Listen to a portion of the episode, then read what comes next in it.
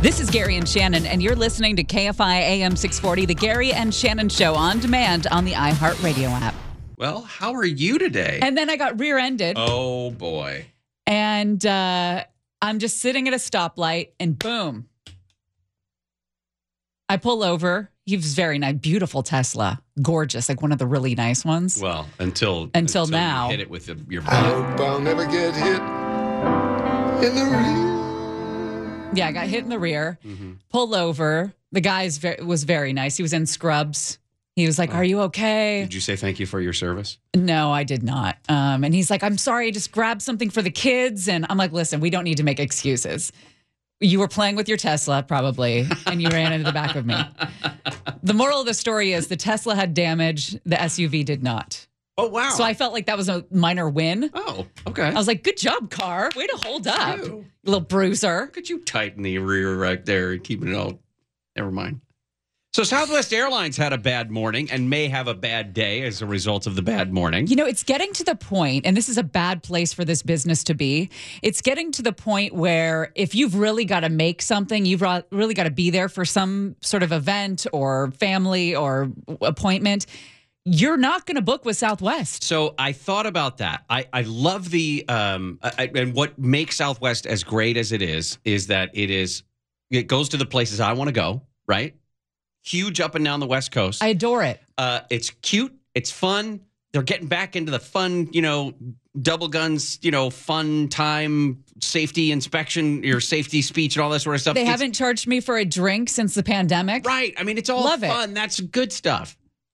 But I'm thinking in the last six months, the times that I've flown Southwest, it's about a 50 50 deal of Right. whether or not that plane is going to take off. Not even just late, but at a time when I can still make a connecting flight if I have to. It's about 50 50, and that's not good. What oh, they're I- shooting 100 for me in the late. Oh, side. really? Yep. What I do is I book the first. I try to book the first flight of the day because Oh, that's the way to do it. When Southwest, it's it's the way to travel the country, right? They've got like so many stops, four or five stops across the country throughout the day, and you may, your plane may be coming from the East Coast or it may be coming from Reno or Vegas, and it stops in San Francisco or San Jose, and then it comes down the whole bit. So I try to get the first flight out of Burbank to kind of minimize. And I, usually I'm at about like a seventy five percent on time plane takes off rate in the past uh, couple years. But today they ground all of their planes, and it only lasted for not not very long, as Jennifer reported throughout the morning. But the backlog due to grounding planes, even for 10 minutes or what have you, leads to hours and days of playing catch up. which is what we saw right right after Christmas leading into the new year was the problems now much bigger than what we saw today but it causes a cascade effect just based on the way that Southwest runs the airline. Um, they apparently still have a, a hold on some flights into Love Field in Dallas. So if you're going through there, you may have uh, some issues uh, throughout the day. They said it was equipment issues. Um, the and it was something like a, uh, a, a, a somebody else's firewall that went down. I think is what they were. What A they vendor supplied firewall That's went down, was. and connection to some operational data was unexpectedly lost. Now they're going to get back to it. They're going to get back on schedule. Hopefully, it's going to take some time, but you're going to see, you know, a few hundred, if not a couple thousand, of the flights delayed at least for the rest of the day, simply because of the hiccup getting things, you know, as long as it took this morning. That was a billion dollar mistake over Christmas. oh yeah. You'd think they'd learn from it. You don't want to write that check again. um, intermittent technology issues on the Southwest. This was funny to me. The Southwest Twitter account, they did post that, in fact, they had uh, gotten everything back up and running. Uh, but the people who were responding, they didn't tweet that there was an issue. They tweeted when it came back online and everything was going to be resolved. So some people, because Twitter is the worst place and the best place in the world, suggested that continuing to string along some UNIVAC tube computers from the 1960s isn't quite going to plan. and the other one said, uh, "Thanks for making Frontier Airlines look so good by comparison." So Wow. they That- are that's back. low. Southwest Airlines says they are back. Their equipment issues are resolved. It's going to take some time, though. If you are uh, flying Southwest, definitely uh, as they say, pack your patience and check ahead. It's so before you go to the frustrating. You- You're so helpless, you know? Nothing It's like when there's a SIG alert and you're just stuck and they've shut down the freeway and there's no off ramp. Helpless. It's can't a turn terrible around. feeling. Well, Jay O'Brien is joining us live from Washington, D.C. for us for ABC News uh, regarding House Speaker McCarthy and his pledge to pass this legislation. And we're still trying to figure out, I suppose, if we're going to get a deal before day X, whatever that is, sometime mid August, where the Treasury runs out of money. Jay, what's going on? Yeah, and that is the overall question. First, we don't know the exact X date, but we know it's sometime in this summer, according to experts in the Treasury, et cetera. And we also know, as you just said, that there is virtually no forward momentum on any kind of a deal between the White House and House Republicans, and Speaker McCarthy, of course, being the leader of House Republicans. We heard him yesterday give a speech at the New York Stock Exchange where he said that he and President Biden have not negotiated on this issue since they met in person on February 1st, 76 days ago. The White House, for their part, is accusing McCarthy and other Republicans of trying to hold the full faith and credit of the United States hostage. That's a quote from the White House's pre response to McCarthy yesterday. McCarthy, to what you just said, is also saying that he and House Republicans are going to introduce a bill that's going to raise the debt ceiling for a year and also cut government spending and try to claw, claw back some unused COVID money and a number of other measures. That is his response to what he says has been inaction on the part of the Biden administration. But here are the two unanswered questions right now. We don't really know when this bill would hit the floor, and we do not know if McCarthy and House Republicans have the votes, even in their own party, to pass this right now, guys. I'm not trying to be cute when I say this, but isn't this President Biden's thing? Isn't this what he campaigned on? His ability to reach across the aisle and and get deals done and get compromises happening? And the question really becomes, to your point, is who moves out of their corner here, right? Because Republicans have said they do not want to raise the debt ceiling without some kind of spending cut concessions from the administration. And the White House and the president are very much on record in saying the opposite, saying that they want to raise a clean debt ceiling raise, meaning it's not attached to anything else, because they believe that you have to be able to raise the debt ceiling clean in order to maintain the full faith and credit of the United States and not tie it to any other political issues. Both sides, to your point, are on the record as those being their positions here, but no one is quite moving to the middle. There is a lot of daylight between both parties here, and the clock is ticking for some kind of a deal to be done. Uh, procedurally, is there a way for them to kick this can down the road uh, a month, two months, something like that, while negotiations continue, or are we still looking at sometime August, middle of August, for this to to be a, a firm deadline? Well, it's Congress, so there are ways kind of uh, around everything, but they're very much unlikely, and any way would run into the same kind of problems here, which is you have a lot of House Republicans who want spending cuts, and you have a White House that wants a clean debt ceiling raise, and you can't really kick the can down the road too too much. It's not like a government funding fight where you can do continuing resolution after continuing resolution and things of that nature. This is something that is going to come to a head this summer, and again, how quickly these two sides agree to something or at least come out of their corners is the question that hangs over all of this. Jay O'Brien, ABC News correspondent out of Washington. Appreciate your time.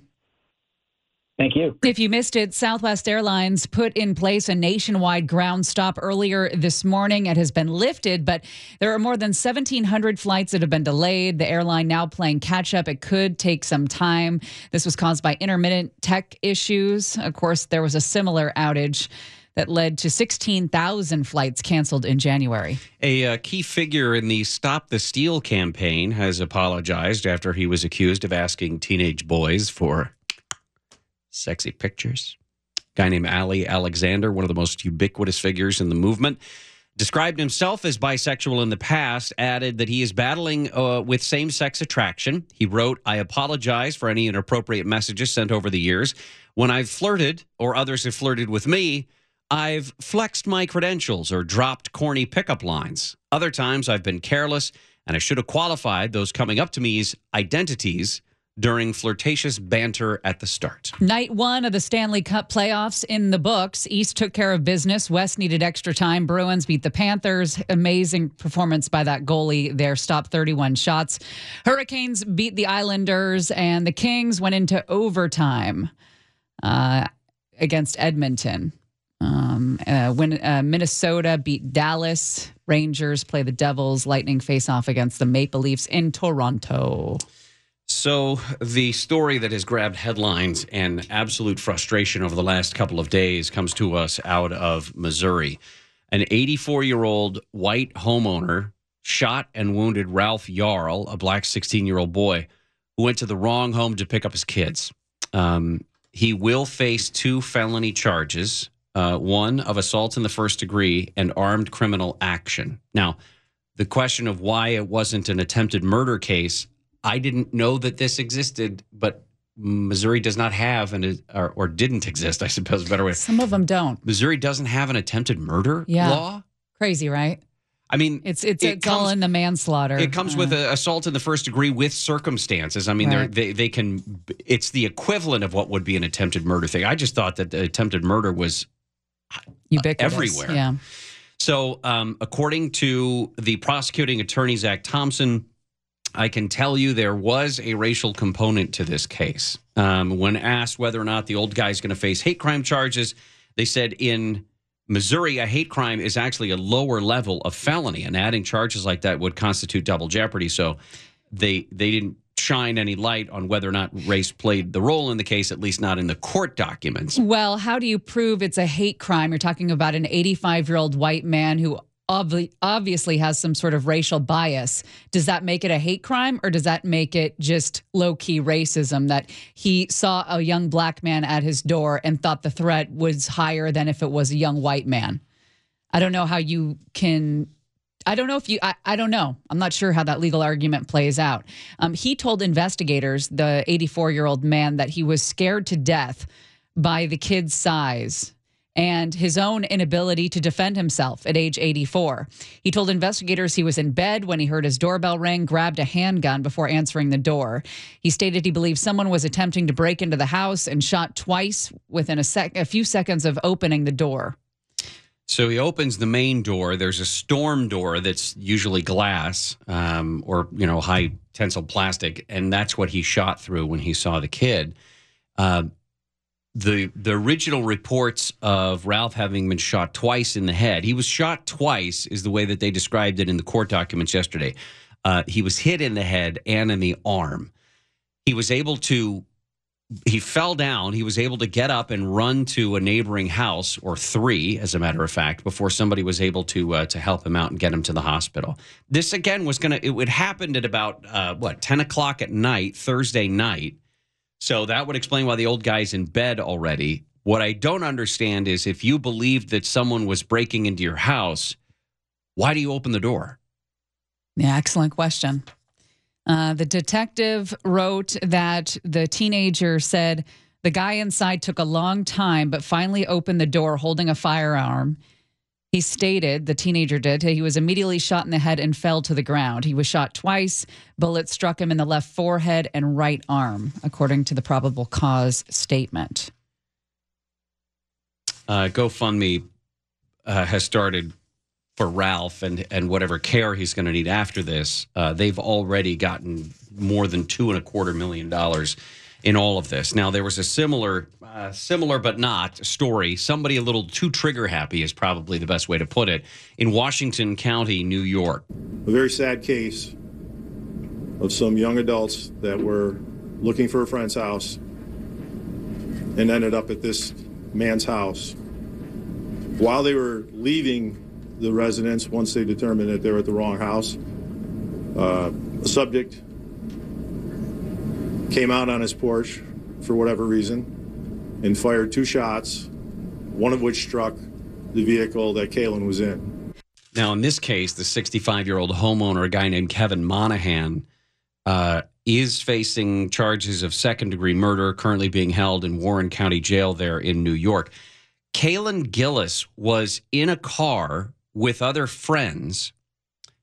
they had pulled into a drive, and this is very rural area in upstate New York. Apparently, I mean, tree-lined streets, houses every few hundred yards. It's not like they're driving through a specific neighborhood, and they mistakenly pulled into a driveway that they believed belonged to one of their friends, but that everyone else in the car, it says, they realized they were at the wrong place and started backing down the driveway when this guy came out and started shooting and Kaylin was the one who was hit, and she died. Was pronounced dead at uh, several miles southeast of the home. As the friends tried to get away, they tried to take her to get help, called the ambulance, etc. So, um, just I thought when you, I thought an armed society was a polite society. If you have a firearm, you shouldn't, uh, you shouldn't jump the gun on that, right? Uh, you should feel like you're uh, protected a little bit in your own home, especially. Yeah, I don't. Again, I don't I don't. I don't understand. I I, don't get understand the idea of of even the old guy. Like he says he got up because somebody's banging on- or knock ringing his doorbell at ten o'clock at night. I understand you're going to take your gun with you, Totally, and see what's going on. but you're not going to open the you door if that. you don't escalate the thing. I don't know. I'm not also not 84 years old. A Moscow court today upheld the detention of Wall Street Journal reporter Evan Gershkovich. He was arrested while he was reporting on a trip last or on a reporting trip last month, held on an allegation of espionage. After a closed hearing, the 31 year old American was denied bail, ordered held in the Lefortovo prison pending trial. Apparently, Lefortovo, Lefortovo has been used to house prominent political prisoners in the past. In Chicago over the weekend, and we reported to this to you yesterday, but we're getting more details and more reaction has rolled in. Several groups of young people, juveniles, swarmed downtown Friday and Saturday night. Uh, three teenagers were wounded, two separate shootings. There were 16 related arrests. They were young people assaulting tourists, uh, bashing in the glass of cars. It was um, uh, just mayhem. Several, uh, a couple dozen arrests, I should say, not several, several arrests, a couple dozen of them, to be honest. Uh, some couple people had to be taken to a hospital after they were beaten by a group of teenagers. Um, you may have also seen the video of a woman who was attacked. Multiple people were kicking and punching her as she was trying to get away from this group. Now, the statements came in from morons who are politicians in um, in Chicago, in and around Chicago. For example, Robert Peters is a state senator in Illinois, represents parts of Chicago. He said rather than condemn the chaos that left tourists running in fear, it was a mass protest. And he wrote, since I'm a glutton for punishment and I'm sure I'm going to get the most unhinged crime weirdo replies, but I would look at the behavior of young people as a political act and statement. It's a mass protest against poverty and segregation. Rest in peace to my mentions, at least understanding that he's about to be torn apart for that. Lori Lightfoot, current mayor, soon to be kicked out. She said that they've had very candid and productive conversations with Chicago PD about monitoring and responding to these things. Um, she says, as we as a city cannot and will not allow any of our public spaces to become a platform for criminal conduct. But she did say she will not describe this as mayhem because it's unfair to the people who were involved. Now, Brandon Johnson, the more progressive mayor who has been elected, who will soon take over for Lori Lightfoot, said it is unacceptable and it has no place in our city. He goes on to say, however, it is not constructive to demonize youth who have otherwise been starved of opportunities in their own communities. Our city must work together to create spaces for youth to gather safely and responsibly under adult guidance and supervision to ensure that every part of our city remains welcome for both residents and victims. Now, that may be the reaction if, let's say, a group of teenagers are found in a garage uh, and they needed Narcan because they were bored and doing drugs on a Friday night. We need something for our kids to do. We need to get them to have a sense of community. Let's let's figure out what we can do. Not teenagers attacking strangers on the street. Right. You got to get angry with that. And it should be said the reason why you're having that reaction is because by and large, this was a group of African American teenagers. And for them to to get angry and to say this is not okay, this is violence, this is crime, then you're demonizing black kids. Right. And that is not the narrative in Chicago. And it's not the narrative in any big city. You can't hold anybody accountable. And the thing is, is that, again, you're not doing them any favors by not holding them accountable. By allowing this behavior without repercussions, you're enabling them to continue down the wrong path. This is a Chicago alderwoman, city councilwoman, basically, who said similar things. I don't justify this behavior, but think about this. Would they be downtown if they had things in their own community? Okay, now, again, she's getting in that same thing.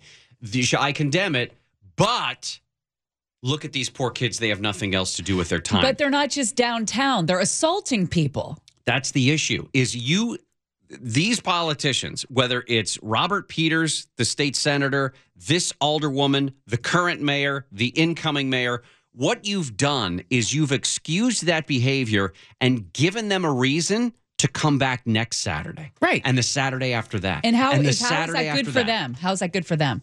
They're just going to end up in jail. Now, I, prosecutors in Chicago aren't really hip on, you know, convicting people or putting people behind bars. We know what that means, but the idea that you can excuse behavior like this and then come up with a reason why it's okay for them to do or a re- you could say all you want. Listen th- th- here's an example. I could say to my wife i think you're beautiful but you got to fix those teeth. Those are nasty. Those are just awful awful nasty teeth. You can't have it both ways. You cannot say that this is inexcusable and then give an excuse for why it's an okay thing. It, it, that God bless what Let it used to be a good city. Let it be said that your wife has beautiful she has teeth. wonderful teeth. There's her great teeth are flawless. oral care Yeah. in there. Yes. All right, coming up next, Mayor Bass. Mayor Bass wants more money for the homeless because why not throw more money at the problem? Didn't we approve a bond in this county for uh, don't don't and start they getting, they couldn't figure out how to spend the money? don't start getting smart. It's not what we need to combat It's not what we do at City Hall. Gary and Shannon will continue right after this. You've been listening to the Gary and Shannon Show. You can always hear us live on KFI AM 640, 9 a.m. to 1 p.m. every Monday through Friday, and anytime on demand on the iHeartRadio app.